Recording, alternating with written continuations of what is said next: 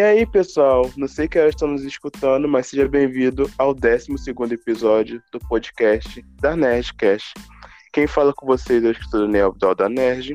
Hoje vamos bater um papo com a escritora e ilustradora Joana Tomás. Como você está, Joana? Oi, Daniel, tudo bom? Eu tô bem, na verdade. Um bom, um bom dia, boa tarde, boa noite, boa madrugada a todos os nossos ouvintes. Poderia se apresentar o que você escreve, o que você faz? Então, eu. Meu nome é Joana, mas acho que isso vocês já sabem. Eu sou paulistana, nascida e criada na capital. E eu sou escritora há bastante tempo há uns 8, 9 anos. E o que pode parecer estranho, porque eu só tenho 17 anos. E aí vocês pensam como ele escreve desde tão cedo. Uh, a literatura para mim foi algo que surgiu muito cedo para mim. Um, eu comecei a ler também bastante cedo. Eu acho que eu comecei a ler, eu tinha uns quatro anos já. E eu pesquiso, eu estudo o mercado literário desde que eu já tenho uns 10. Por influências familiares, de amigos também. E porque essa sempre foi uma paixão muito grande para mim, o mundo do, dos livros e a minha capacidade de criar histórias. Eu, uma, ultimamente, mais recentemente, né, eu tenho tido outras paixões, como design gráfico e as ilustrações. E atualmente estou fazendo curso de comunicação visual no METEC, né, aqui de São Paulo.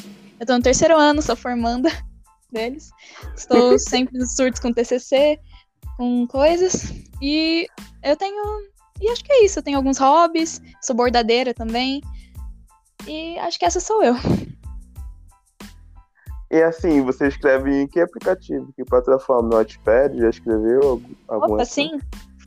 Eu publico, eu tenho alguns livros publicados na plataforma do Wattpad, que é uma plataforma de autopublicação, né, para quem não conhece, é uma plataforma onde você pode ser um escritor amador e publicar. Já publica há bastante tempo. Na verdade, em dezembro desse ano vai fazer uh, seis anos que eu publico no Wattpad. Uh, em dezembro agora. E eu tenho três livros. eu tenho três. Uh, quatro, eu tenho seis livros completos e um em processo de finalização. Só que Caraca. muito dele, eu tenho uma, eu escrevo muito de tudo. Eu gosto muito de escrever de tudo porque eu fiz muitos testes. Uh, uma das coisas que são boas da gente começar a escrever muito cedo é que a gente tem tempo para errar. A gente tem tempo para fazer besteira, para escrever de maneira estranha. E eu, uma das primeiras coisas que eu publiquei no Notepad foi uma saga de ficção científica focada em apocalipse zumbi. Só que eu era muito novinha, acabou saindo quatro livros. E se você pegar para ler, eu nunca tirei do iPad esses livros, mesmo que eu ache a escrita deles ruins, porque é evolução. Mostra uma evolução completa. E foram vários anos, eu acho que foi dois anos para eu escrever os quatro livros. E mostra a minha evolução e ele tá lá. Se você quiser ver, você vai ver a mudança. Você ouvinte, você consegue ver a mudança capítulo por capítulo do crescimento. Caraca, tomara que não seja uma série que eu fiquei viciada há um tempo atrás, quando tinha meus 14 anos. Será? Às vezes eu recebo algum feedback de, de, um leitor que veio muito. Lá no comecinho, quando eu tava postando, aí ele posta no meu mural lá do Wattpad, assim, relendo, relendo o livro X. Eu vou falar o nome, Mas... chama Ana contra o Apocalipse Zumbi. É um nome bem grande. E, e bota lá o feedback. É um livro, é o livro que eu tenho mais visualizações. Caraca. Acho que eu vou ler, hein? Quando eu terminar minha, quando eu terminar minha série, que eu tenho que ler, que o José tá me cobrando, que eu não tô botando em dia. Não julgue minha ter... escrita, por favor. Eu juro que eu escrevo melhor que aquilo. Vou jogar, não. Acho que escritor nem pode se jogar, né? Imagina se todo mundo escritor que fosse jogar depois jogasse nosso livro. Ferrou. Putz, a gente tava ferrado. Tava mesmo. Mas assim, como foi a sua jornada no início? Assim, no início, quem te incentivou, quem te deu inspiração? É, eu, eu acho que eu, não, acabei não falando, mas eu tenho um livro que está sendo preparado para publicar na Amazon. No, na dedicatória desse livro tem uma frase que eu gosto muito, muito mesmo.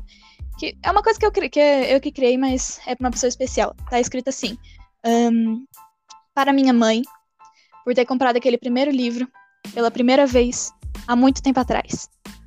Eu fico até um pouco emocionada por lembrar disso, porque ela foi. Minha mãe ela é uma leitora voraz desde muito cedo, também, igual eu, e me incentivou muito nessa, nessa jornada né, de literatura. Como, como, como, fala nessa frase, tipo, o primeiro livro, ela comprou há muito tempo atrás, quando o livro não era um rim. Você não precisava pagar um rim para comprar um livro no Brasil. Uh, livro em livraria, né? Porque agora a gente tem funções de Amazon que é um pouco mais barato. Mas ela, eu devo a ela muita coisa. Bem, li livro assim, quem começou a comprar pra mim foi ninguém, foi eu mesmo. Começou você? Na verdade, quem comprou foi minha mãe e meu pai, só que uhum. era da escola, então é para didática, então tinha que ler. O primeiro que eu gostei foi que eu sempre falo aqui, que é a, a Minas do Rei Salomão. Mas o resto foi tudo que comprei. Era eu contra o mundo. Ou você lia, ou você escrevia, ou você não fazia nada. Sabe que às vezes é isso que eu gosto daquelas de, de plataforma de autopublicação? Porque ultimamente eu não leio tanto físicos, até por conta da pandemia e tudo mais, de os livros terem ficado caríssimos. Ultimamente, livros internacionais importados. E nesses lugares você consegue ler escritores pequenos, escritores nacionais, que, tipo, escrevem incrivelmente bem. Eu tenho listas de leituras imensas no Wattpad com escritores incríveis. Então acho que muita muito é muito bom ter outras opções assim, porque pode ser pessoas, tipo, como você que você precisou começar a comprar os seus livros, ter já o seu dinheiro para começar um amor pela literatura assim. Mas acho também o, o, livro tá muito caro, porque o dólar tá lá em cima, né? Imagina, importar de lá pra cá. O dólar é 7 reais. Um, um dólar é 7 reais pra gente. Triste, triste. Os editoras fazem, fazem um pouco de milagre com isso. Eu não sou do tipo de autor que, que mata as editoras, porque eu sei que é complicado para elas também. Deve ser muito complicado mesmo. Entra... Meu Deus. Negociar em dólar, você é brasileiro e é sete vezes mais o outro, a outra moeda do que essa daqui que tá aqui no Brasil. Real, né? Na realidade. Sim, e ainda mais agora que a gente tá tentando ter um coisa de taxação, né? Taxação dos livros na verdade, tudo está querendo taxado, né? O Brasil já é um dos países que é mais difícil fazer negócio de empresa, já é o país que é mais difícil você criar algo, porque é muita burocracia. Às vezes até o peido eles querem cobrar. Desculpa. Tô falando sério.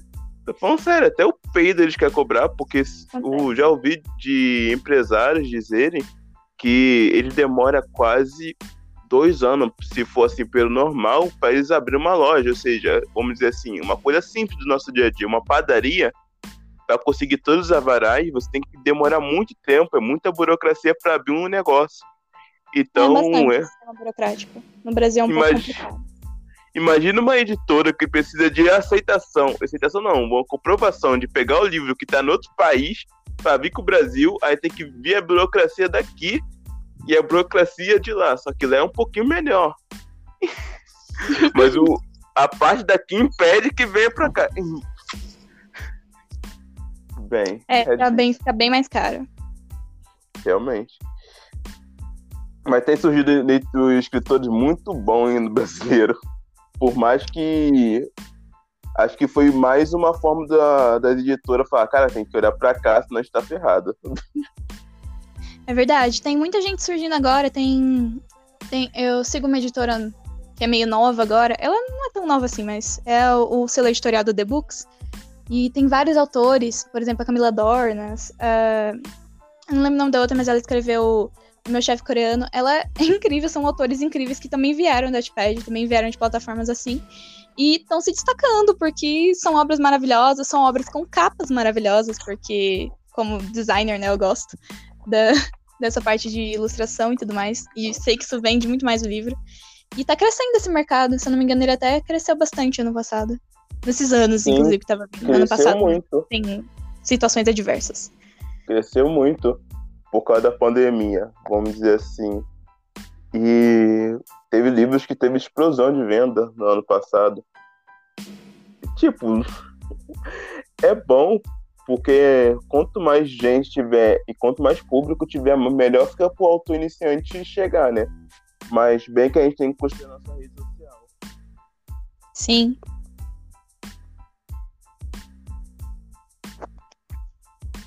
Ficou aqui. Na hora do negócio vai me ligar, liga pra outra pessoa. É, no meio da pandemia, eu comecei a me focar e eu aprendi com a Lilian. Não sei se você vê Lilia Cardoso.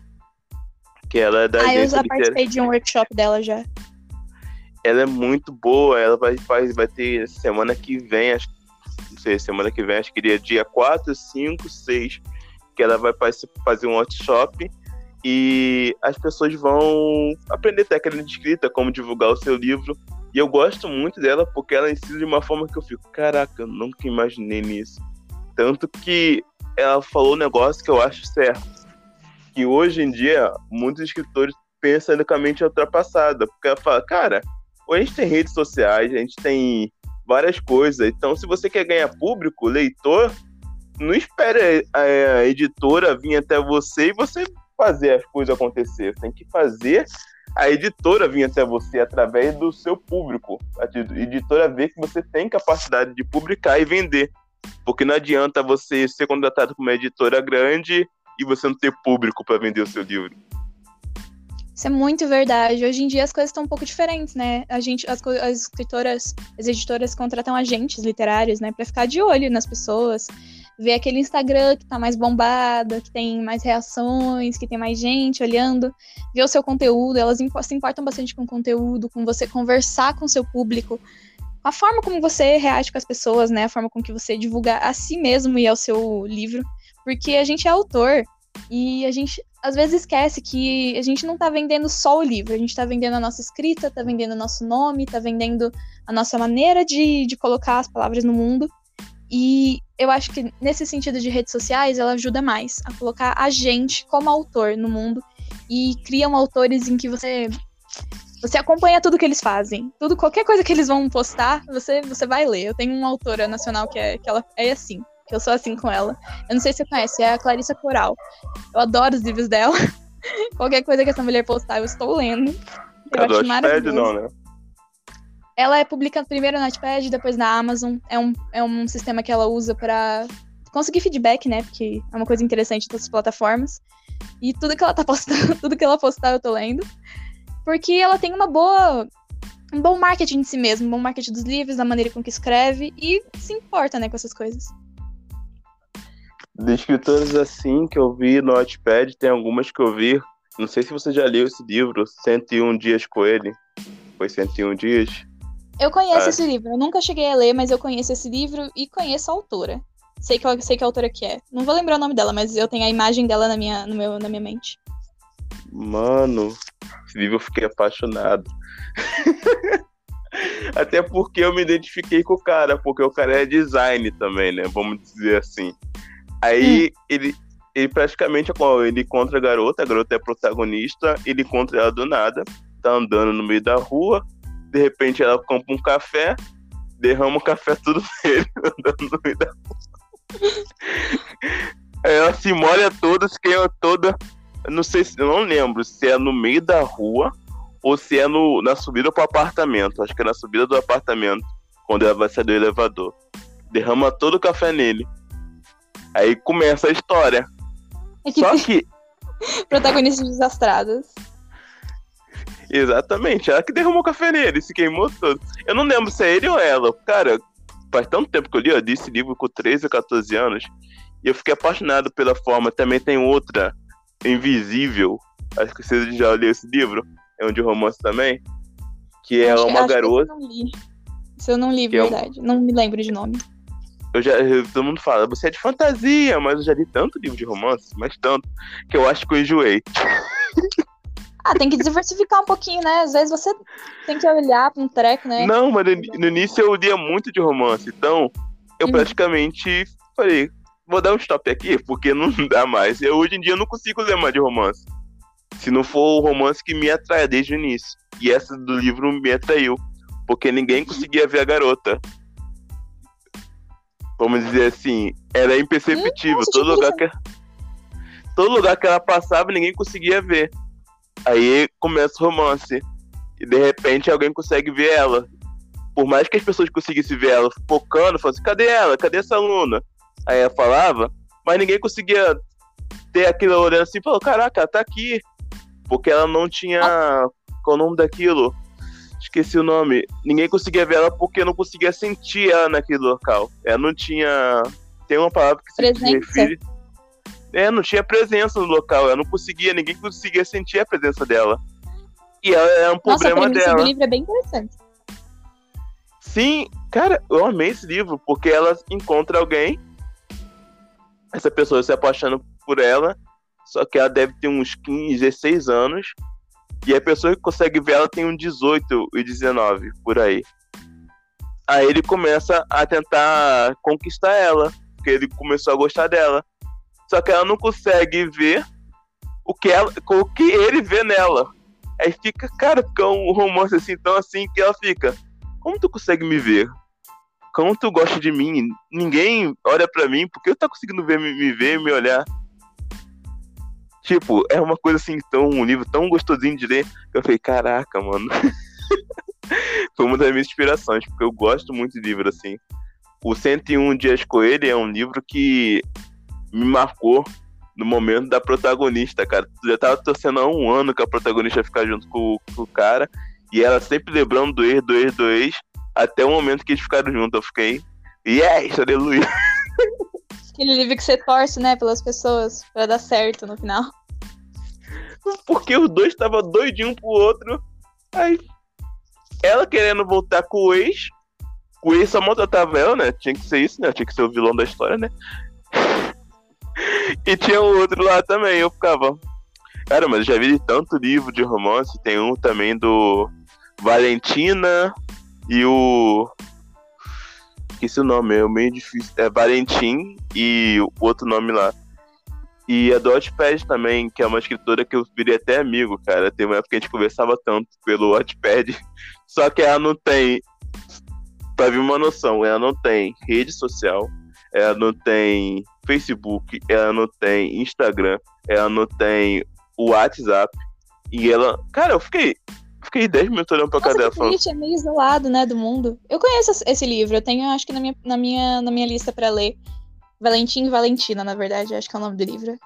É, eu isso achei aí a capa mesmo. maravilhosa. Eu achei a capa maravilhosa. Eu conheço ela, só que ela falou que ela não faz isso nem é por conta de. Igual, tem muitos casos que as pessoas não podem. Não pode, não. Não, não tem. Como se fala? Não gosta da rede social. Ela não tem porque ela tem problema de visão. E se ela continuar mexendo, mexer muito no celular, esse negócio, vai piorar muito mais a visão dela. Então ela só escreve, posta e depois sai. Causa disso que Nossa, ela não, não, faz. não imaginava que fosse assim. Não imaginava que fosse algo assim. Sim, eu, eu- você pensa que é o leitor favorito dela, que ela ficou, demorou um ano pra lançar o outro livro dela, que era. Caraca, eu não lembro, que eu fiquei apaixonado no Logan. Logan e. Débora, acho que é a Débora. Alguma coisa assim. Que são amigos da. São da mesma história, do mesmo enredo da, do Valentim e Valentina. Só que ela é uma amiga dela e ela é toda complicada.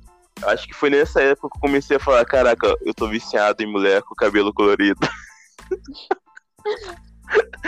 Porque eu, cara, não sei, teve uma época na minha vida, teve uma época não, ainda continua, que eu sou viciado. Se eu ver uma pessoa de cabelo colorido, é paixão na hora. Eu acho que é muito desse negócio de ver série, ver negócio, porque tem um personagem de uma série que ela que é Sex Educa, Edu- Education, eu acho que é assim que se fala, que a protagonista é a Margon, acho que é Margon que se fala, e ela ah, tem, é, é a, a Mavis de Sex Education. Eu conheço Sim. essa série. Tem um cabelo colorido, e eu fiquei apaixonado, mas já era apaixonado. Eu, eu tentei achar o porquê que eu gosto tanto de pessoa com cabelo colorido. Pra ter uma noção, se eu for pra uma festa, não agora em pandemia, vamos dizer assim, se eu for pra uma festa e tiver 100 garotas de cabelo louro, 100 de cabelo ruivo, eu vou preferir ficar com cabelo azul. E eu não sei porquê. sei lá. Acho que foi pelos livros que eu li, então se tornou praticamente algo que eu falo, caraca, se eu for escolher, eu vou escolher essa. Porque eu sempre, eu sempre penso na personalidade da pessoa muito diferente. Porque a maioria das pessoas que tem cabelo colorido tem um- uma autoestima muito grande e é muito diferente. E eu praticamente tornei isso como se fosse um desejo pessoal. Fiquei, caraca, mano, eu nem imaginava nisso. Interessante pensar. Bem louco pensar. Eu fiquei, putz, Guida, por que eu gosto dessa pessoa se eu nunca gostei? Eu fiquei, ah, é. Uma parte da vida dela teve cabelo colorido, né? Ou às vezes ele aponta, eu ficava, caraca, isso é coisa de maluco. e, aí, e aí, você já se inspirou em séries, anime, filmes, alguma coisa do tipo? É uma pergunta interessante, porque o projeto atual que eu tô fazendo, ele não parece com, essa, com esse anime, mas eu tive uma época muito animeira, eu gostava bastante de ver anime. E. Mas ele. Uh... Naruto! e, tipo, o projeto atual, não sei se você conhece, é um anime bem ruizinho, ele chama Diabolic Lovers. É um anime de vampiro. Que a, a protagonista é uma batata, não faz absolutamente nada no, no, no, no anime. Fica apenas sendo alimento, né, para os vampiros. E eu assisti acho que uns 10 episódios por aí. E achei muito, muito ruim, fraco, achei fraco. E aí eu pensei, tipo, nossa, eu posso fazer melhor. Eu acho que eu tinha uns 13 anos por aí. Consigo fazer melhor que isso. E começou a primeira ideia. Era completamente diferente do que é hoje. Eu tenho um livro, um dos livros que eu. que é o projeto atual que eu tô fazendo, ele chama Escuridão Límpida. É um livro meu. Provavelmente ele vai, não vai sair do Wattpad com esse nome. Vai sair com outro nome que eu já tenho em mente, mas atualmente no Wattpad ele tá com uma escuridão límpida e é uma história de vampiros bem diferente, bem diferente do, do ideal de Diabolic Lovers, na verdade. Mas é, foi a primeira ideia. Foi muito tempo. Eu fiquei, tipo, eu escrevi acho que alguns capítulos, acho que escrevi 13 capítulos daquela história primeiro que eu tinha pensado. E parei, desanimei, desisti. E deixei lá. E aí ela ficou gestando na minha cabeça. É, eu tenho bastante isso de ficar gestando as histórias, ficar adicionando coisas a ela. Daqui a e pouco o filho depois... sai. sai a história, vai sair inteira. E depois de um tempo virou. Eu consegui. Eu terminei outro livro que eu tava colocando, que era aquele que eu falei até no começo. Uh, acho que até que eu não falei, é outra história que eu tenho, que é uma ficção adolescente. É, eu escrevo coisas um pouco diferentes, um pouco diferentes uma das outras, eu gosto de testar bastante. E eu comecei esse livro e ele veio completamente diferente, porque eu comecei a me basear em mitologia celta, consegui, comecei a trazer aquelas coisas meio que russa. É russa também? Mais, mais mágicas. Mais magia mesmo. Eu quis repaginar toda aquela ideia de, de vampiros que a gente tem. Um pouco, é um pouco diferente. Eles não brilham no sol, por favor. Me respeite, meus vampiros. é um queimam livro, no que sol. Que é um livro Eles bom pra você ter inspiração? Quando Hum. fazer um negócio de vampiro? André Bianco. É um escritor nacional, é um dos maiores escritores nacionais, um dos primeiros também. E ele fala sobre vampiro, muito sobre vampiro, né? É o vampiro que brilha, né? Vamos dizer assim. É o vampiro que mata mesmo, aquele vampiro mesmo. E ele tem vários livros. Ele é um escritor de terror e ele fala sobre vampiro. É, inclusive tem um livro que eu gosto muito dele, que é o Sete. E tem um outro livro também, sobre várias coisas. Ele aborda fantasia, etc. É muito bom esse autor. É assim, se Acho você quiser um. Se Eu acho você que é um dos quiser. poucos gêneros que. É um dos poucos gêneros que eu nunca peguei pra ler em si. Terror, no geral. Eu não costumo pegar pra ler terror. Eu já quis pegar pra ler It, só que é muito grande. It é imensa. Ah, acho que eu tenho bastante medo, na verdade, de terror. E... Mas eu gosto de livros mais ou menos de serial killers. Gosto de histórias, histórias meio reais, sabe? Tem, aqui, tem um livro da Darkseid chamado Lady Killers. Eu acho, primeiro, a, a imagem gráfica do livro maravilhosa. E a história, eu acho que eu consegui ler um ou dois, um ou duas ah, assassinas lá naquele livro de um, de um amigo meu. E eu acho fascinante a mente né, dessas pessoas e tudo mais. Eu gosto bastante disso. Acho que foi o máximo de livro de terror que eu já peguei pra ler. Caraca. Acho que nem foi terror, né? Mas um. Um terror, psico... terror psicológico, não. Mas psicológico. É um terror É mais, psicológico. mais uma. Um documentário, uma biografia das pessoas. Mas Ah, então se você vê terror, meu Deus. Eu tenho ah. bastante medo. Né, coisa. De uma coisa você tem que saber, né? Se você ficar com medo, é só chamar seu crush.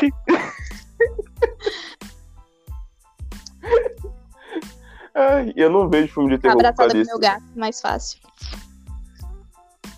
Capaz do gato fugir se ver alguma Não vê, ele, ele protege, gato protege gente. Tem coisa. É, mas o gato gosta de fugir, né? Imagina se ele faz alguma coisa na época que você não tá em casa. que gato foge, igual da minha amiga. Toda hora ele vai pra rua comer alguma coisa. É o- É o estilo de gato de rua.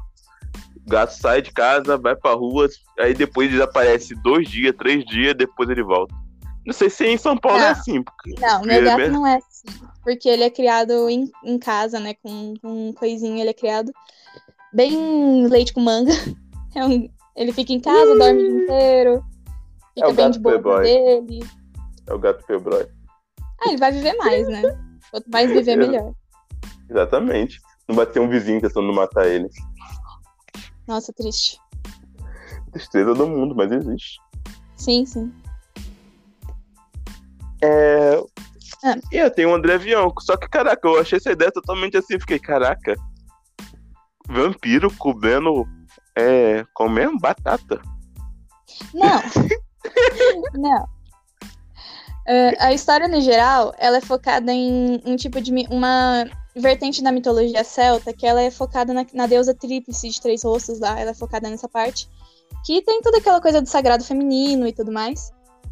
E os imortais, eles são fruto de uma experiência. São meio experimentais, frutos de um tipo de alquimia mais antiga do que do que muitas coisas por aí. Eles são fruto disso. E eles têm. Eu quis desenvolver essa parte de mitologia para dar uma, uma aprofundada neles do tipo de religiosidade. Eles têm um, um tipo de religiosidade, uma, uma sociedade criada, um- os clãs que eles, que eles se formam são. têm estruturas políticas. Eu gosto de trabalhar bastante com isso. Eu tenho. Eu gosto bastante de trabalhar com sistemas políticos, com análise. E foi uma coisa que eu quis fazer nesse livro. Uma coisa que eu quis bastante fazer. Então tem tem bastante mistura, na verdade. Mas ainda tem, né, sugadores de sangue, coisas assim. E eles queimam no sol. Bem coisa tem tem bastante a ver com a personalidade deles, não poder sair no sol, essas coisas. Bem. Tem lobisomem também?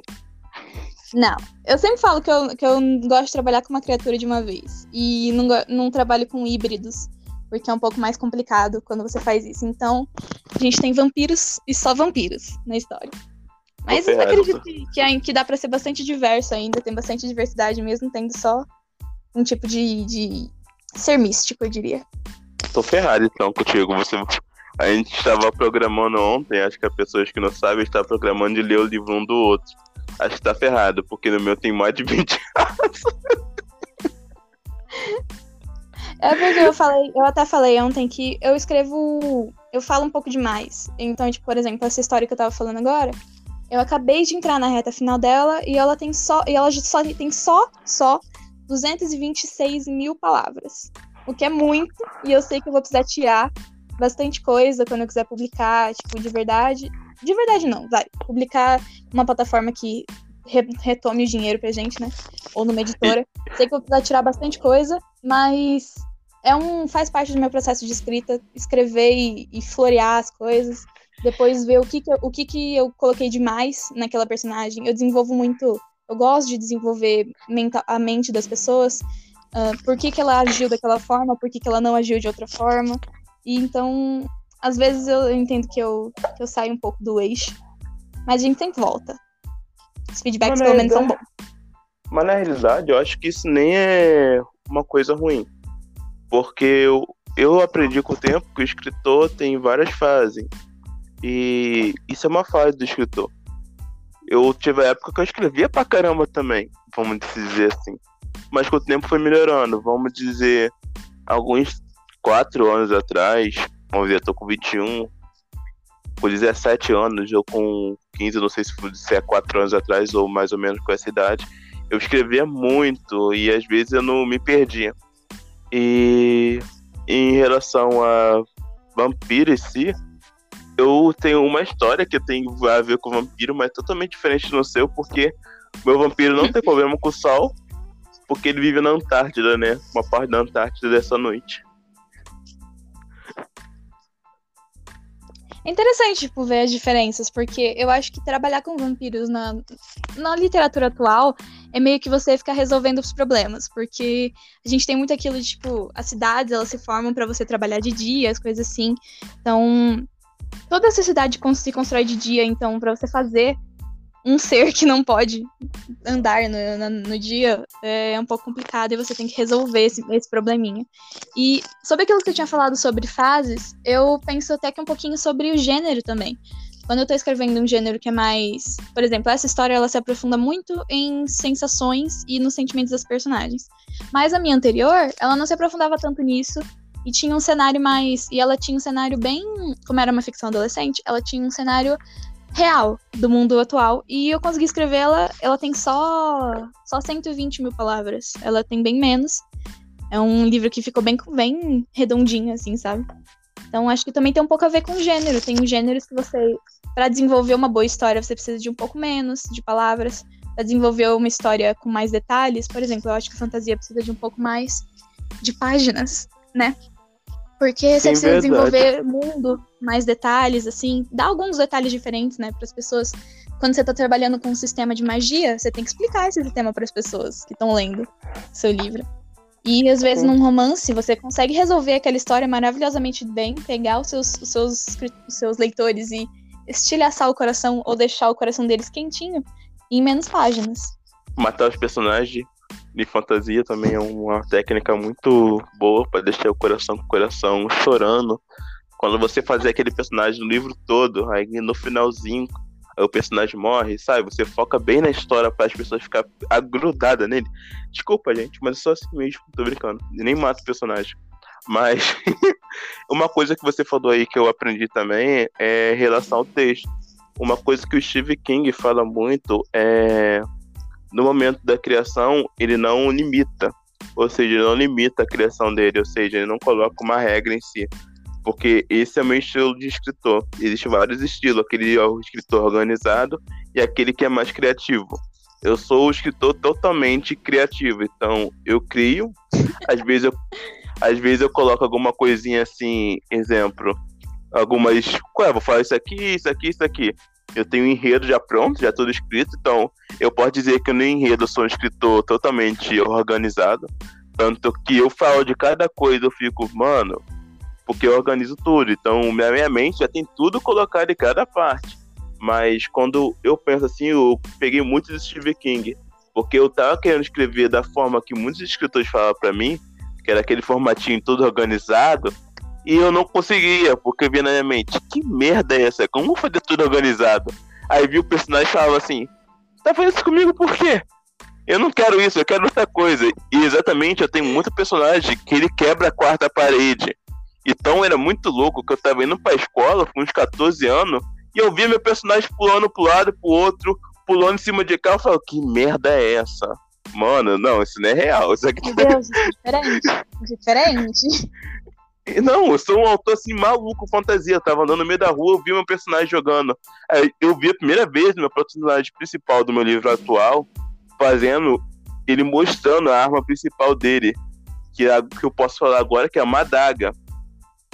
Não, mas na época eu não entendi. Ele jogava a adaga, vinha aí. Cara, tinha, tem um, uns personagens assim que eles têm uma adaga. E essa adaga, no meu universo, tem duas adagas tem a da, que é a primeira, que é Sung, que traduzindo seria sugadora de alma. E, hum. e tem outra daga, que é praticamente elas são uma união. Se elas se completassem, vira uma arma só. Igual a Excalibur no meu universo. Meu universo, a Excalibur é dividida em dois. Quando ela se junta, ela se transforma numa arma só, que seria a Excalibur. Então, essas duas adagas são separadas. E quando se unir, ela se torna praticamente uma arma só mais poderosa que tem capacidade de destruir tudo que tiver na frente. Então, isso que é separada. Para não cair em mãos erradas. E essa arma vai conseguindo características das, dos personagens que vão ter ela. Exemplo, se um vilão teve ela no passado, ela consegue absorver o poder do vilão. Existe muitos personagens. Quando... Sim, é, tem inteligência.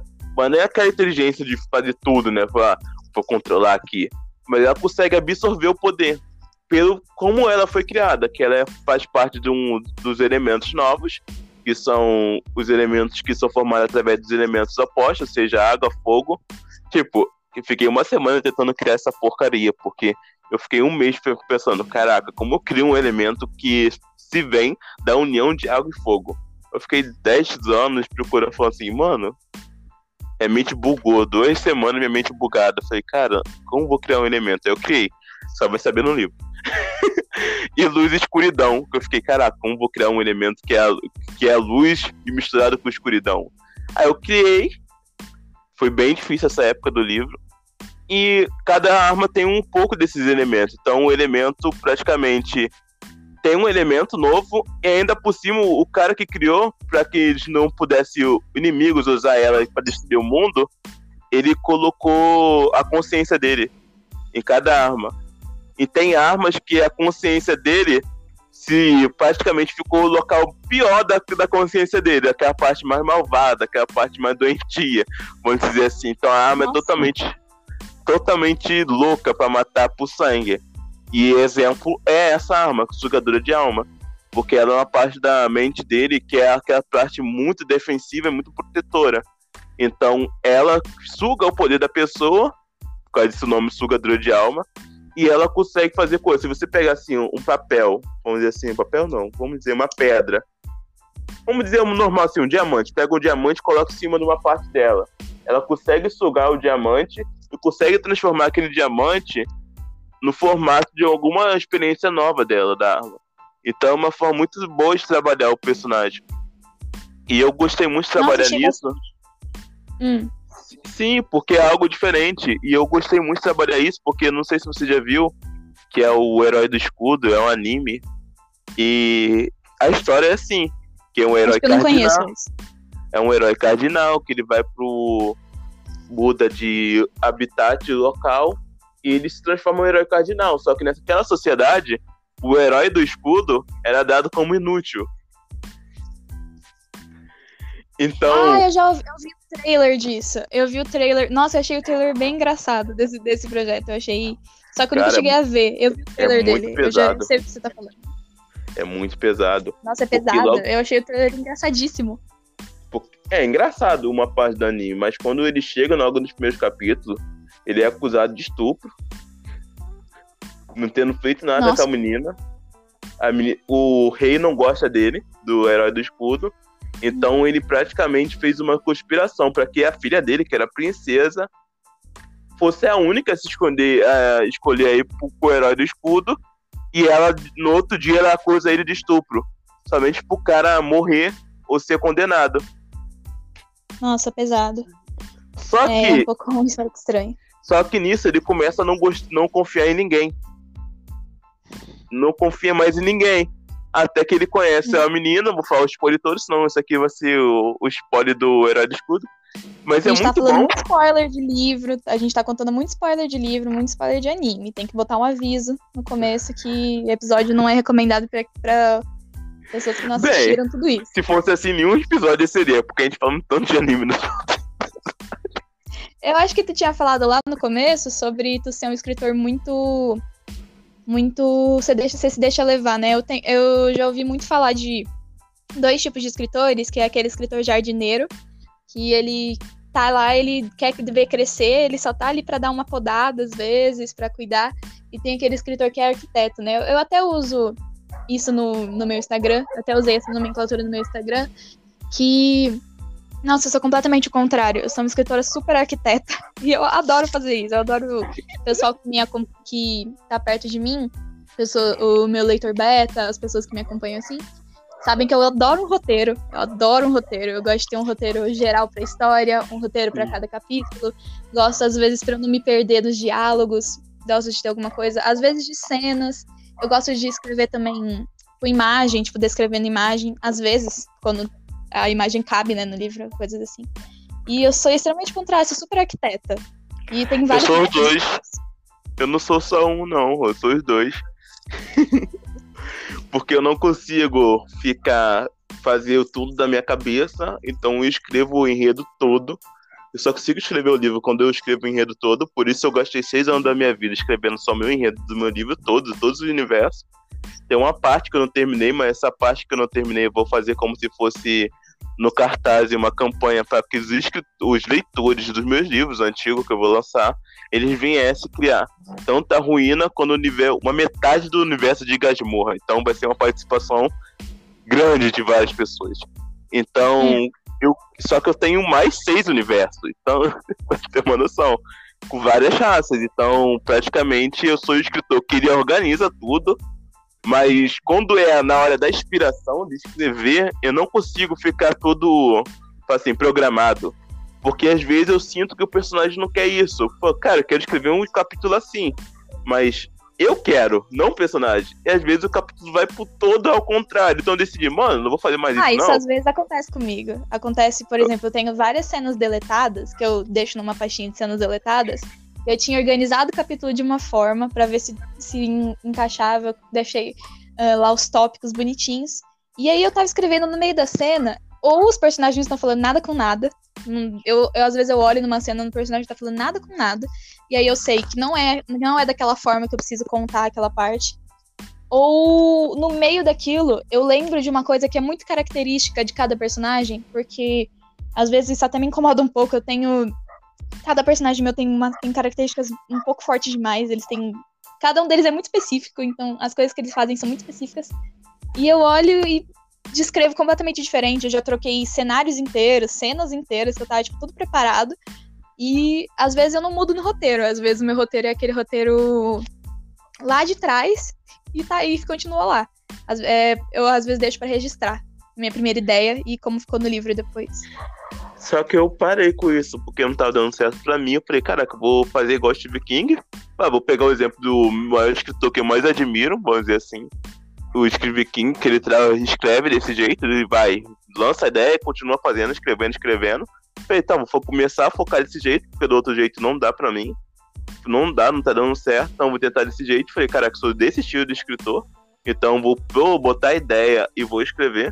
Tanto, pra ter uma ideia, que às vezes, tem vezes que eu escrevi um, um personagem, uma raça em si, eu consegui escrever uma raça quando eu tinha bebido. Cara, eu tinha bebido muita vodka naquele dia. Aí meus amigos falando, cara, quando você escreve, você é maluco, você consegue escrever beber, bêbado. Eu fiquei, sim, eu fiquei duas horas escrevendo só bêbado. E tipo, ele fala, cara, isso aqui não tem. Vamos ver se isso aqui tem sentido, né? Porque você tá escrevendo, você tá aqui todo bêbado. Aí ele falou, cara, essa merda tem sentido. Tu usa algum tipo de método quando você tem que. Você falou que você escreve a primeira parte, você escreve, tipo, você faz um grande resumão do enredo do seu livro, tu usa algum método para fazer isso?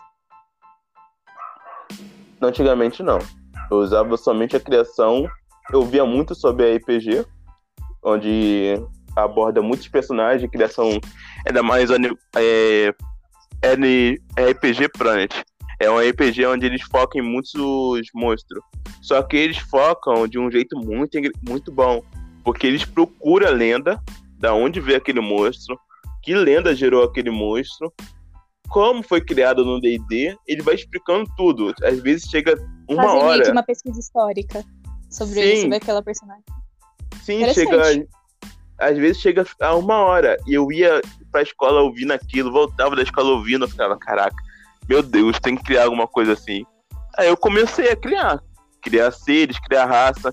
Tem um, um dragão que eu criei, que é o dragão roxo não existe assim na atualidade e praticamente o poder dele ele vem da do, da magia em si ele é um ser mágico muito poderoso e, e eu vi isso por causa dos dragões eles focaram um tema num dia dos dragões aí eles começaram a falar do dragão negro do dragão verde do dragão azul o dragão ver preto ele é ama a decadência então ele vive pelo ele ama coisas podres, morte, ele ama esse negócio.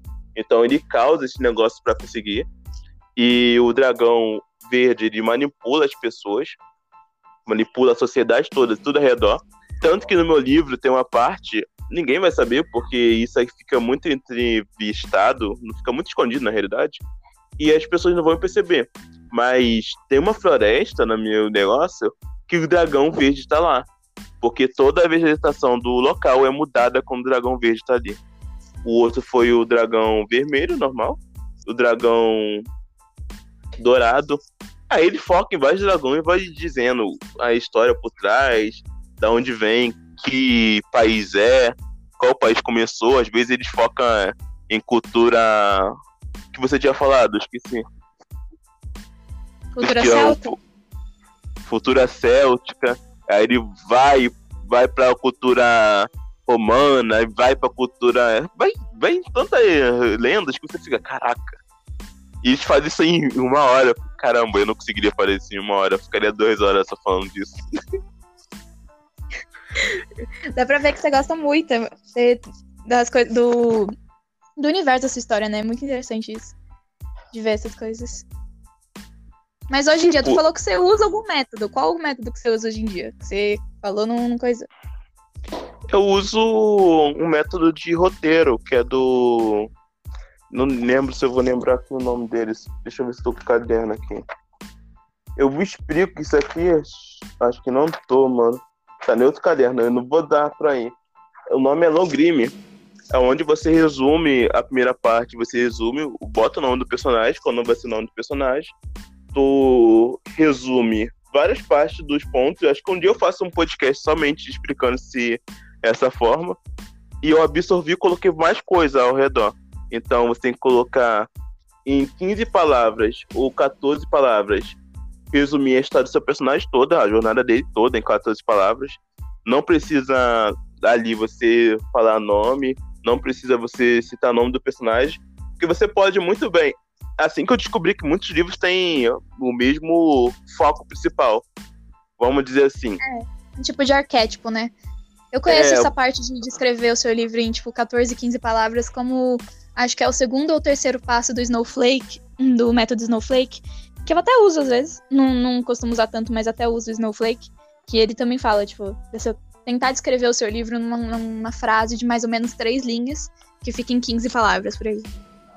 Na verdade, o, o que eu uso, o método assim, é escrever em 15 palavras, depois eu explico qual o conflito, qual é a situação, qual é a motivação dele. Aí eu escrevo tudo, vamos dizer assim, eu vou, tô dizendo por alto. Depois disso, eu resumo isso em um parágrafo. Aí depois que eu resumi em um parágrafo, parágrafo que vai acontecer tudo com esse personagem, eu resumo em um, em um texto.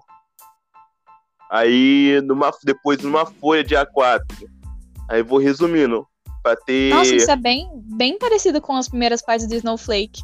Tipo, até você chegar numa parte de roteiro mesmo, naquela parte que ele fala para você roteirizar toda a sua história e fazer as coisas, é mais ou menos isso que o Snowflake faz. Ele pega também. Bastante parecido. Tem métodos que são, que são semelhantes, mas. Um, eu tô reparando algumas diferenças. Qual? Qual?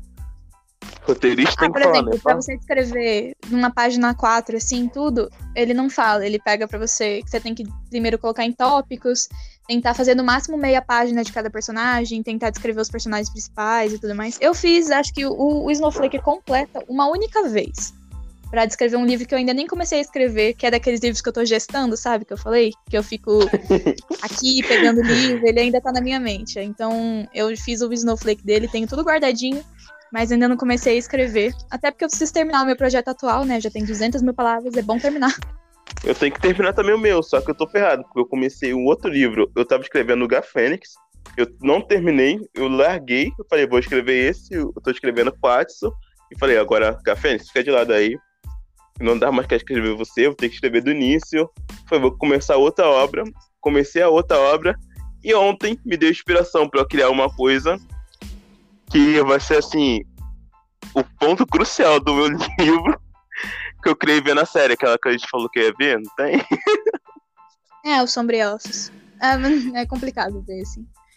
Eu fiquei, ah. caraca, por que eu não faço isso, já que tem a ver? eu fiquei, meu Deus, não vou fazer isso não.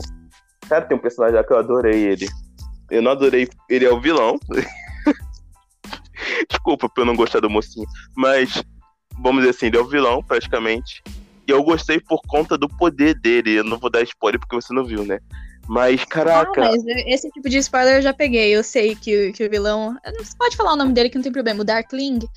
Eu, eu acho que fala Darkling ou Darkling, algo assim. General alguma eu coisa, né? General. Eu não, não sei exatamente coisa ele tem um poder muito, muito interessante que ele meio que se completa com o da protagonista. Um, ou, ou se completa ou eles são opostos. Eu não lembro exatamente disso. Porque eles são é muito totalmente opostos. Um domina a luz e o outro domina a escuridão. Você vê que nem os spoilers que, eu, que, joguei, que jogaram na minha cara tão certo, você vê? Isso, ele não quer que o. Como fala assim? A Fenda. Não, caraca, eu vou falar. Também, né? Eu não explica, não explica. Não explica, não explica. Não vou explicar. Nossa. Mas eu, cabeçudo ontem, fui assistir essa série, né? Aí, em vez de eu começar a ver pelo primeiro capítulo, eu começo pelo qual? Fala aí. Eu começo pelo sexto capítulo, gente. Pelo amor de Deus. Um um pouquinho complicado. Aí eu falei, cara, que livro, que, que história de. É, como mesmo? Que história complicada. Começa do, fim, do, do meio pra depois ir pro início. Aí depois eu fiquei, mano, eu tô vendo do sexto capítulo. que bug. Nossa, ultimamente nem tô tendo tempo pra poder ver séries no geral, porque né, Nem eu, filha. eu sou, sou muito jo- eu sou muito jovem, né? A gente tá numa época de vestibular. é, nesse momento, vestibular é no último ano do ensino Eu médio. sou E velho, né? vestibular absorve todas as suas energias. Inclusive, a dificuldade pra escrever tá muito grande. Porque não temos mais, não tem mais tempo pra sentar direito e fazer a coisa fluir de verdade. Ahn, mas é um pouquinho complicado. Esses tempos estão um pouquinho complicados. Não, sabe por que eu fiquei interessado, interessado nesse personagem? Porque o meu universo Hum. tem 10 elementos, como eu expliquei da outra vez. E os 10 elementos tem um que é o dele. E eu ficava, cara, como vou abordar isso? E eu, quando eu vi o elemento dele indo, e quando eu vi o cara se defender, eu falei, caramba. Ah, entendi. Cara, tem um cara lá que eu fiquei impressionado, porque ele é igual o pistoleiro. Caraca! da DC, sabe? Pistoleiro da DC. Do filme. O nome? Esquadrão Suicida. Eu não vi esse filme. Então, tem um cara que ele atira, ele consegue atirar de qualquer distância, ele consegue acertar. Aí esse cara consegue a mesma coisa. Cara, foi muito legal a cena que ele fez. Aí o cara, você não vai conseguir me bater porque eu sou invencível. Aí ele fala, começou a atirar de longe, bum, batia no teto, batia no negócio de ferro, batia no local e batia no peito dele. É igual o filme A Torre Negra, do Steve King também, do pistoleiro, tem um pistoleiro lá também. Não sei se você já viu. É um dos livros que eu quero muito ler do King. Eu fico muito triste porque eu ainda não, não li nada do, do Stephen King. Queria muito, porque, né? Dizem que muito bom mestre, né, das coisas. Mas ainda não peguei pra ler nenhum deles. Eu quero ler Torre Negra, quero ler Escuridão Total Sem Estrelas. E Tem exatamente, o eu personagem é praticamente uma réplica desses dois caras. Ele atirando, atirando, atirando, batendo no local e atirando no cara. O cara, eu sou invencível. Aí ele falando, é ele, você não é mais invencível, né? Quando ele derrota ele, ele fala, você não é mais invencível, né? Aí ele foi deitado no chão e falou, só não vou te matar porque tem uma criança me olhando. Ele vou atirar na tua Nossa, cabeça. Aí ele falou, só não vou te matar agora porque tem uma criança. Porque a criança apareceu na hora. Esse vilão, entre aspas, ele fez a criança dormir, porque a criança estava dentro do, de uma loja assim antiga, onde faz tecido, negócio, ela tava lá. E ela acorda no meio do tiro, do tiro e do cara lutando com poderes. Aí a criança não entende nada, fica olhando pra cabeça assim. Aí. Spoilers, fala- spoilers, Desculpa. spoilers. Você tá contando o coisa inteiro pra pessoa. Não tô. Não. Porque isso não é do tá início, isso é do fim. Não, entre aspas. Tá, mas tá Porque eu tô- contando. Pior ainda, Tá, tá, pa- fim. Tá ok, não vou contar não. Ok, Meu Deus. ok. O que, Deixa eu perguntar, você começou a publicar suas histórias onde? Na, no Wattpad. Também foi que- Wattpad? Sim, mas eu escrevia poesia.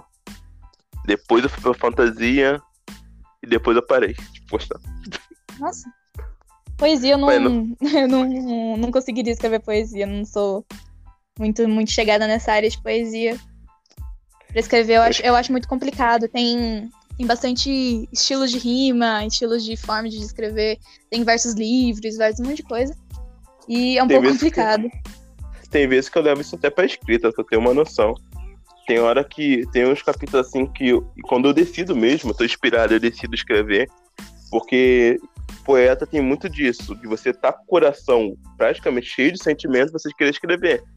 E tem vezes que eu tô assim e eu escrevo um livro normal. Só que quando eu escrevo, cara, eu começo a rimar com um lado pro lado, pro outro, pro lado, pro outro, tudo se unindo. Aí depois a pessoa fala, caraca, teve uma vez que eu rimei. O nome do personagem que eu tava fazendo era Frias. Aí eu falei, sem querer, o Frias não sabia. Não, sem querer, o Frias entrava numa fria sem menos perceber. Que não, eu não lembro assim. É tipo de rima, né? Sim.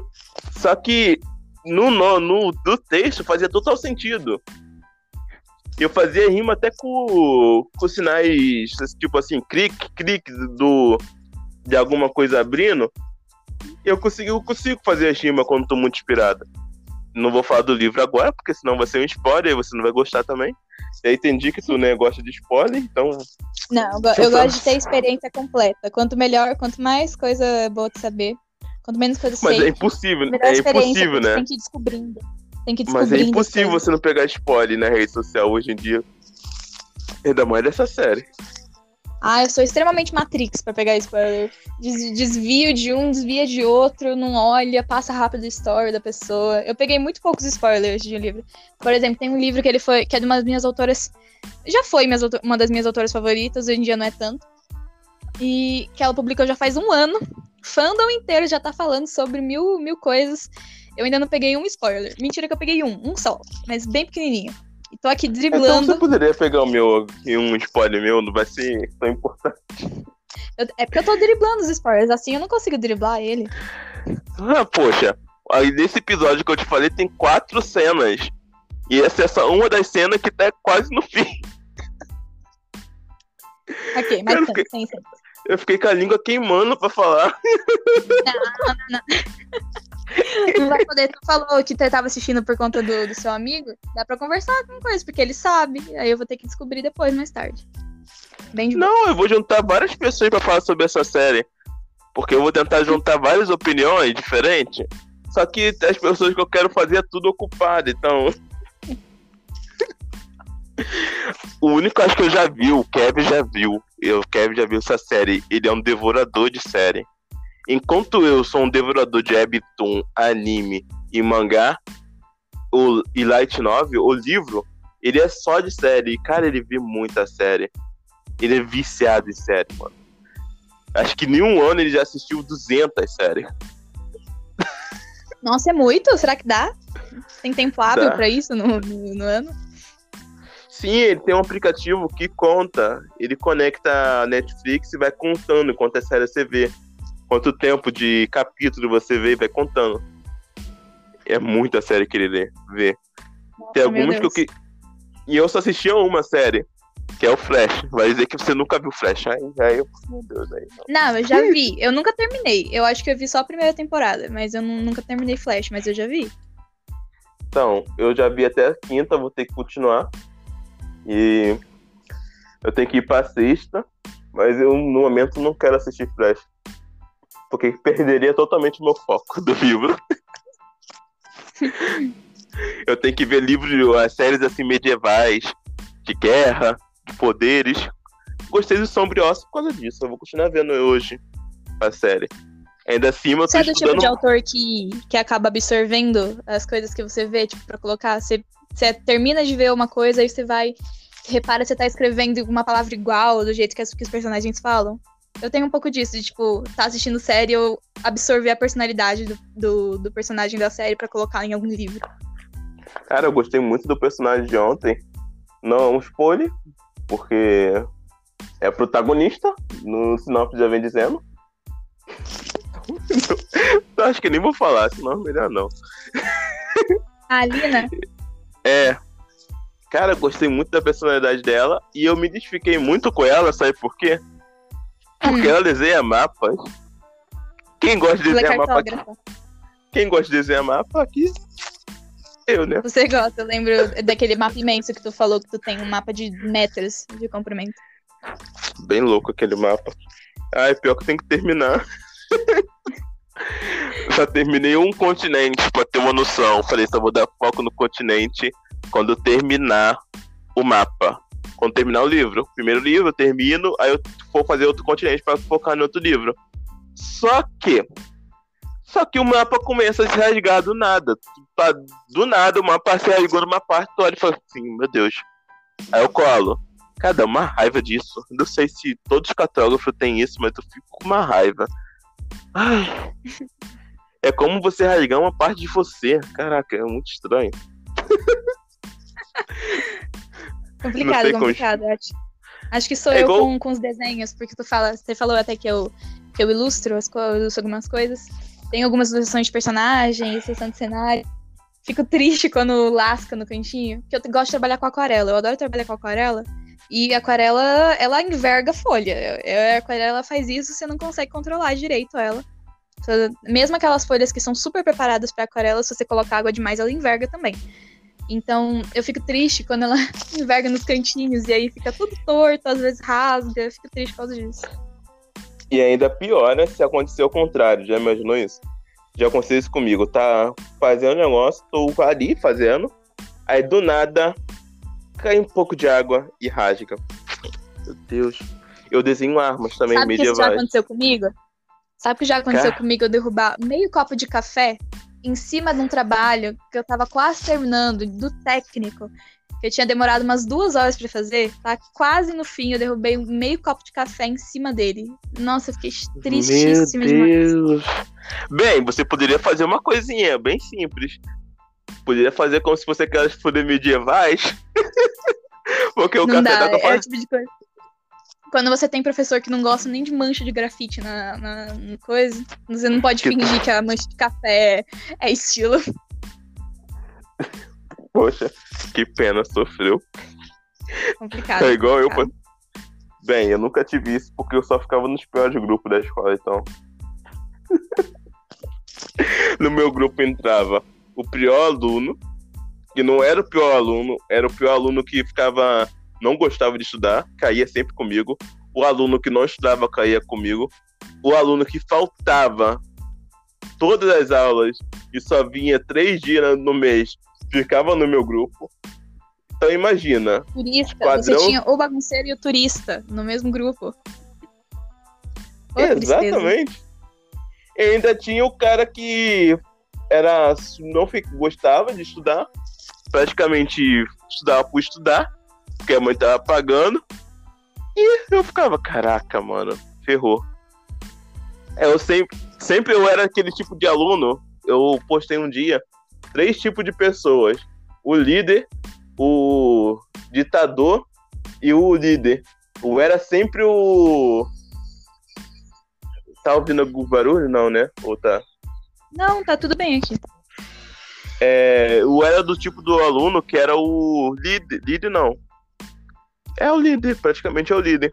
Eu praticamente fazia o grupo fazer acontecer porque eu fazia tudo. Eu ficava, caraca, você faz essa parte aqui, você faz essa parte aqui, você faz essa parte aqui. Se você não fizer, eu não coloco teu Mas já chegou a época na minha no Tem que separar bonitinho, porque tem bastante problema com isso. Uh, você, tipo, faz um trabalho em grupo, uh, a pessoa não faz nada, fica bem de boas na dela, depois no final chega e fala, ah, não, mas eu pesquisei aquele negócio. E você tem que colocar o nome da pessoa que ela disse. É bem complicado. Deixar tudo bem. Não, na verdade, não aconteceu isso comigo. Nossa, aconteceu eu... isso muito comigo. Nossa. Eu falava, você não fez, porque eu vou colocar o teu nome se você não fez nada. Aí eu falava pro professor, porque eu não era aquele tipo de aluno também que é doido de fazer isso no final. Eu já ia falando com o professor na metade, no início, já ia comunicando ao professor que tinha gente que não estava fazendo nada. Aí, quando chegava no finalzinho, aí o aluno não poderia falar: Caraca, eu fiz essa parte aqui. Aí eu, às vezes falava, não, tu fez essa parte aqui, mas o resto, você nem apresentou o trabalho direito. eu acho que eu sou alunos... muito boazinha com as pessoas. É, pode ser também. Já fui uma muito parte assim. Eu já fui uma parte assim, mas eu não sou mais. Tem uma parte que eu comecei a ficar com ódio no coração, sabe? Eu falava, hum. não, você vai ganhar ponto em cima de mim, não. Porque às vezes eu, era um trabalho para eu ganhar 10 e eu ganhava 7. Por quê? Porque o resto atrapalhava tudo. Então eu comecei a ficar com ódio, porque eu conseguia fazer o trabalho, fazer o trabalho lindo. Aí na hora da apresentação, três pessoas ferravam meu trabalho todo. Aí eu falava, cara, se você não fizer isso aqui direito, não vou colocar o seu nome no trabalho. E é isso. Pronto, se não gostou, sai do grupo, faz sozinho. E eu falava assim mesmo. Aí todo mundo se unia. Eu praticamente fazia através do. Eu sou a união dos três pessoas, porque ao mesmo tempo que eu era um ditador, porque se eu não, ditasse as regras, eles nunca iam fazer o que eu tava pedindo. Mas ao mesmo tempo eu era o líder, porque tinha quando alguém caía que era bom de fazer, eu era aquela pessoa que cobrava. Você pode perceber que eu sou muito bom assim com o podcast por isso, porque eu falei, caraca, bora, ó, tem que seguir ser 15 minutos antes, bora, bora, bora, bora, bora fazer. Porque eu era, eu sou assim.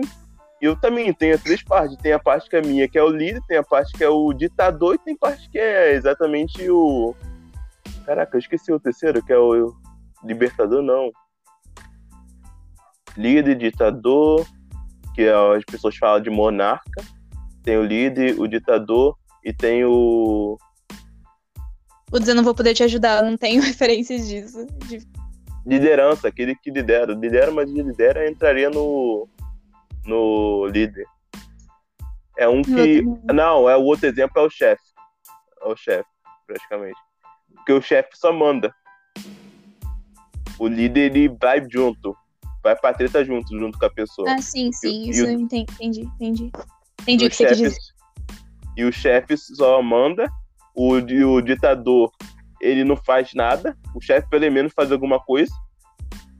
Por mais que não tenha, ele faz alguma coisa. O Monarca não, o Monarca faz isso daí, dana-se. Se você não fizer, você vai sofrer. Regimes complicados. Sim, bem complicado. Mas, voltando assim, eu era desse estilo de aluno, então praticamente eu estudava. Hoje em dia eu não estudo mais. Estudar eu estudo, né? Estudo escrita, porque isso foi o foco. Eu tô querendo voltar para fazer marketing digital. Tentando fazer um marketing digital aqui na, local, tentar trabalhar no Itaú. Não sei porquê, né? Mas tô querendo trabalhar no Itaú para conseguir estender mais de dinheiro. A gente precisa de dinheiro, né? Um pouquinho. E o Itaú, o jovem de aprendiz é o Itaú que paga mais, né? Então, sei lá porque eu tô querendo ir pro Itaú, sabe? Entendi. Porque eu preciso de dinheiro. Imagina você com três, vamos dizer assim, oito universos para criar do zero. Você tem que ter dinheiro para pagar design para fazer seus personagens, tem que pagar design para desenhar, tem que pagar a capa do livro. Tem... É, porque se eu não for escolhido por uma editora, eu vou ter que pagar a capa do livro, eu vou ter que pagar a diagramação. Bem, eu sei fazer a capa? Sei, eu posso até fazer minha capa. Mas é nada diferente, é muito diferente de uma pessoa que trabalha com isso, entendeu? Vamos assim dizer, uma. Sim, eu sei que coisa. Eu tenho o meu TCC, eu até falei dele, ele é o criação de identidade visual para um autor independente. Eu, tenho, eu sei como é que é isso, você tem que criar toda a identidade, tudo coisa, tudo para pessoa, diagramação, é bem complicado. E tem muita editora hoje em dia que está fazendo você fazer isso mesmo, até a editora que você consegue, ela faz você uh, ter um revisor, ter, ter um diagramador, algo assim, senão ela não te publica. tá tendo Mas... algumas, algumas coisas assim. Mas sendo real, eu acho isso legal, em parte. Mas eu mesmo, às vezes, teve caso da minha amiga, não sei se você viu o episódio, que ela contratou uma prestadora de serviço, praticamente, para fazer o trabalho, e ela não fez nada direito. Então, eu já vi um escritor, no, no, acho que você já ouviu o nome, eu falo dele aqui, que é o Thiago Brunet, que ele é um cara muito famoso, muito famoso em em técnica de. Técnica não, o livro dele é sobre emoção pessoal, sobre riqueza, esse negócio. E ele falou uma coisa que eu acho totalmente certo. Que é. Ele falou, cara, se eu quero melhor, que eu quero que seja, não vou confiar somente na editora. Falou, eu, para fazer meu livro ser um dos mais vendidos do país, ser assim, vamos dizer assim, eu contrato três revisor à parte. Eu não deixo somente com o revisor da editora. Passa por três pessoas as três pessoas se unem e vê os erros que tem e corrige. É quase uma Porque... banca jogadora. Você pega três pessoas, você pega as pessoas pra julgar o seu livro, pra chegar a coisa. Ele falou, eu pago do dinheiro do meu bolso porque eu quero que seja a melhor qualidade pro leitor. Eu não quero que seja algo ruim. E mesmo que ele seja um, um autor, assim, nada a ver com o que eu faço, ou seja, ele é um escritor de psicologia, vamos dizer assim, de coisas psicológicas, a relação pessoal de, de pessoas com dinheiro, eu fiquei, caraca, isso é uma forma para absorver, porque nem sempre a editora vai dar o melhor para fazer aquele texto. E é uma é, verdade. Uhum. Bem, A gente falamos sobre série, você me cortou da série. Mas A gente falou livro. sobre bastante coisa já. O que você. O seu livro romântico, que você não falou, né? O Jovenzinho, que você falou que ficou bom. Mas foi o único livro que você não falou. É o menos favorito, é isso? Não é que é o menos favorito, é que é o que eu gosto mais de manter pra mim, porque é o que eu tô tentando publicar na Amazon. E eu não tenho tantas coisas sobre ele. Ele é um livro mais focado mais focado numa relação de amizade entre amigas, que elas vão para um aniversário, elas vão para um aniversário de 15 anos, ganham uma, uma viagem de 15 anos pro litoral de São Paulo e elas vão viver, né, várias coisas nesse nesse meio tempo. E é um livro que eu gosto de deixar surpresa porque entrar nele sem saber exatamente o que você vai encontrar é o mais interessante. Porque spoiler estragaria, né? Eu sou esse tipo de pessoa. Desculpa. Desculpa, eu sou o rei do spoiler, então. sou o king do spoiler, pode me chamar assim. Tá certo. Quase que, quase que eu mando spoiler pra você sem você querer. e sem eu querer também, porque eu comecei a explicar, eu sou desse estilo. Eu tô falando sobre algo, eu consigo, eu começo a detalhar cada espacinho, que eu fico. Aí depois que eu penso, caraca, eu tô falando sobre isso, eu nem, nem pensei nisso. Aí a pessoa que fala, caraca, tá dando spoiler, mano. Você falou muito sobre o seu livro, sabe? Eu falei, só que não tem problema de eu falar isso do meu livro, porque o meu livro é gigantesco. Então, muitas vezes o que eu falo aqui nem vai aparecer no livro, porque vai ser algo que eu gosto muito de desenvolver. E te perguntar uma coisa, você faz moeda pro seu livro? Faço o quê? Tipo de moeda? Não, porque eu não, eu não trabalhei muito com isso de, de criação de um mundo inteiro, sabe? Eu trabalhei uma vez só no meu primeiro livro e eu acabei, naquele momento, não criando moeda, porque eu nunca precisei citar uma, assim. Não era um livro tão medieval assim, então eu nunca precisei citar uma moeda no, meio do contexto. Então eu não criei. E meus outros dois livros são livros. Um é fantasia, realismo mágico. E é isso. Na verdade, eu, eu foco nisso aqui de moeda, porque no meu universo eles têm três formas de crescer no nível mágico. Uma das, das formas é meditando, que é a normal, que seria. Quase que existe três especificações de moeda, acho que tá nesse caderno aqui, ó. Isso aqui dá pra pegar. Tá. Cadê tu? Tem as três especificações de moeda, que é a moeda espiritual, que é praticamente a principal do universo em si. Caraca, tanta coisa que eu escrevi nem sabia. Aqui. Tem a pedra espiritual, que é a, é a primeira moeda. Tem a essência espiritual, as raízes espiritual, o rio espiritual. Aí, essa aqui é uma união. As raízes, eles criam uma fonte de rio, que se chama rio espiritual. E a água cura qualquer coisa. Então, praticamente, eles dão como troca, moeda de troca quando a pessoa bebe essa água, ela consegue se curar de algumas doenças.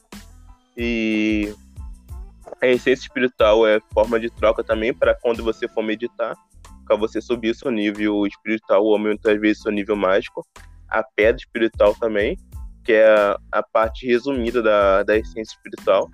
E aí depois vem pedra escalate, pedra celeste, pedra carmesim, pedra da alma.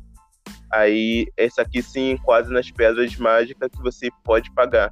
Isso é a mesma coisa, para meditar, mas no, na realidade seria como se fosse um, uma forma de ter um esforço. Tá lutando, aí você percebe que você não vai conseguir ganhar daquele cara. Você pode consumir essa pedra espiritual para ganhar poder e conseguir evoluir para uma fase para você conseguir ganhar aquele personagem. E tem a rosa das chamas, tem a rosa negra, é, tem vários estilos de rosas que são praticamente como se fosse um aspecto de moeda, só que elas são faz meditação também, mas elas se enquadram em várias outras coisas. Aí tem os normais que a gente já conhece, que são ouro, diamante, prata, e tem aquelas que são as maiores, que são Spirit e tem Albac, que são as moedas mais caras. Para ter uma noção, um Albac vale quase 100 mil pedras espirituais, porque é muito difícil de conseguir e é muito difícil de ter. Oi? Oi, Oi, desculpa. Joana? Eu liguei sem querer. Então, acho que você nem ouviu. Não, eu ouvi você falando das pedras, do coisa de evolução dos personagens. Eu ouvi sim. É que tá um pouquinho complicado, porque eu acho que eu te falei que eu precisava sair um pouco, um pouco mais cedo. Falta dois minutos pra acabar. É, eu tava. Pessoa que, pessoa que eu tô esperando já sair. Tá, eu vou terminar, vamos terminar aqui. Então, faz aquele anúncio que você queria fazer. E na próxima ah, a gente é volta mesmo? a conversar. Eu tinha convidado. Uh, esse dia, de dia 5 ao dia 10, agora, vai acontecer a feira de comunicação visual da ETEC de Coatira, que é a ETEC que eu estou participando.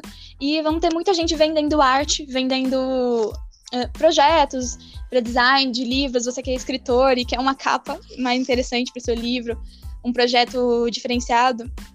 A ETEC de Coatira é uma ETEC muito renomada, na verdade, no, no ramo de comunicação visual das ETECs. A gente tem ótimas avaliações e eu vou estar participando também. Então, se você quiser conhecer o meu trabalho como ilustrador e como designer também, eu vou estar lá. É pelo Instagram. O Instagram da, onde vai acontecer esse evento é do cv.tqt. Assim mesmo, TQT, que é o logo da Ticoatira. E eu acho que eu espero vocês lá, se vocês gostarem da ideia, se vocês quiserem conhecer um pouco mais meu trabalho e ver artes incríveis. Me manda o um link, hein? e as suas redes sociais? Divulga as suas redes sociais. Não perca essa Ah, chance. eu tenho. Eu vou divulgar o meu, Insta... o meu Instagram, porque de lá você consegue achar o meu iPad, que tá na link da bio. Meu Instagram é tomás_joana no meu Instagram. E é a minha rede principal, é a rede onde estou tentando desenvolver mais meu, meu trabalho de escritora. E acho que vocês vão gostar da ideia. Eu falo e um pouco de também, arte hein? no geral. Obrigada. Eu falo um pouco de arte no geral, no de escrita e de ser uma autora que está prestando vestibular. Falo um pouco de vestibular também, porque é algo que está acontecendo na minha vida. Sim, é a época mais difícil da nossa vida. Da minha também, porque eu tô ainda. Eu tenho que fazer faculdade ainda, cara. Eu não, não, nunca fiz Enem. Tem uma noção. tô ferrado. Ai, ai. Não, e nem isso. Muito obrigada por ter me convidado para participar, tá bom? Foi bom conversar com você, cara. Foi a primeira pessoa que eu fiquei 40 minutos conversando fora do podcast. Depois, no podcast, antes de começar, se a gente não cortasse, a gente ia ficar quase 15 minutos conversando mais.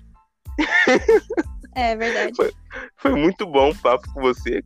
Acho que a gente Obrigada. é o tipo de primeiro tipo de pessoa que eu, que eu programei. A gente ler um livro do outro para dizer o que a gente gostou ou não gostou. e foi bom, cara. Eu gostei muito de conversar com você. Isso é muito legal. E Obrigada. eu que agradeço, porque sem você não existiria o podcast em si. Existiria, mas não seria dessa forma aqui, de entrevistando. Então, eu que agradeço por você estar aqui. E Obrigada. Esse. De nada. Esse foi o episódio Tchau de hoje. Tchau a todos gente. os ouvintes. Esse foi o podcast de hoje, gente. E até a próxima, que vai ser o 13 terceiro capítulo, que vai ser possivelmente uma onde eu vou explicar várias coisas sobre escrita, porque eu vou fazer sozinho e eu tô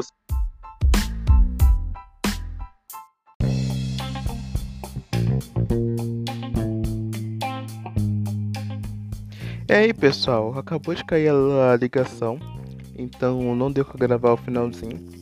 É, a Joana tinha um compromisso, então praticamente que ela teve que ir. Mas deixa eu terminar o que eu tava falando.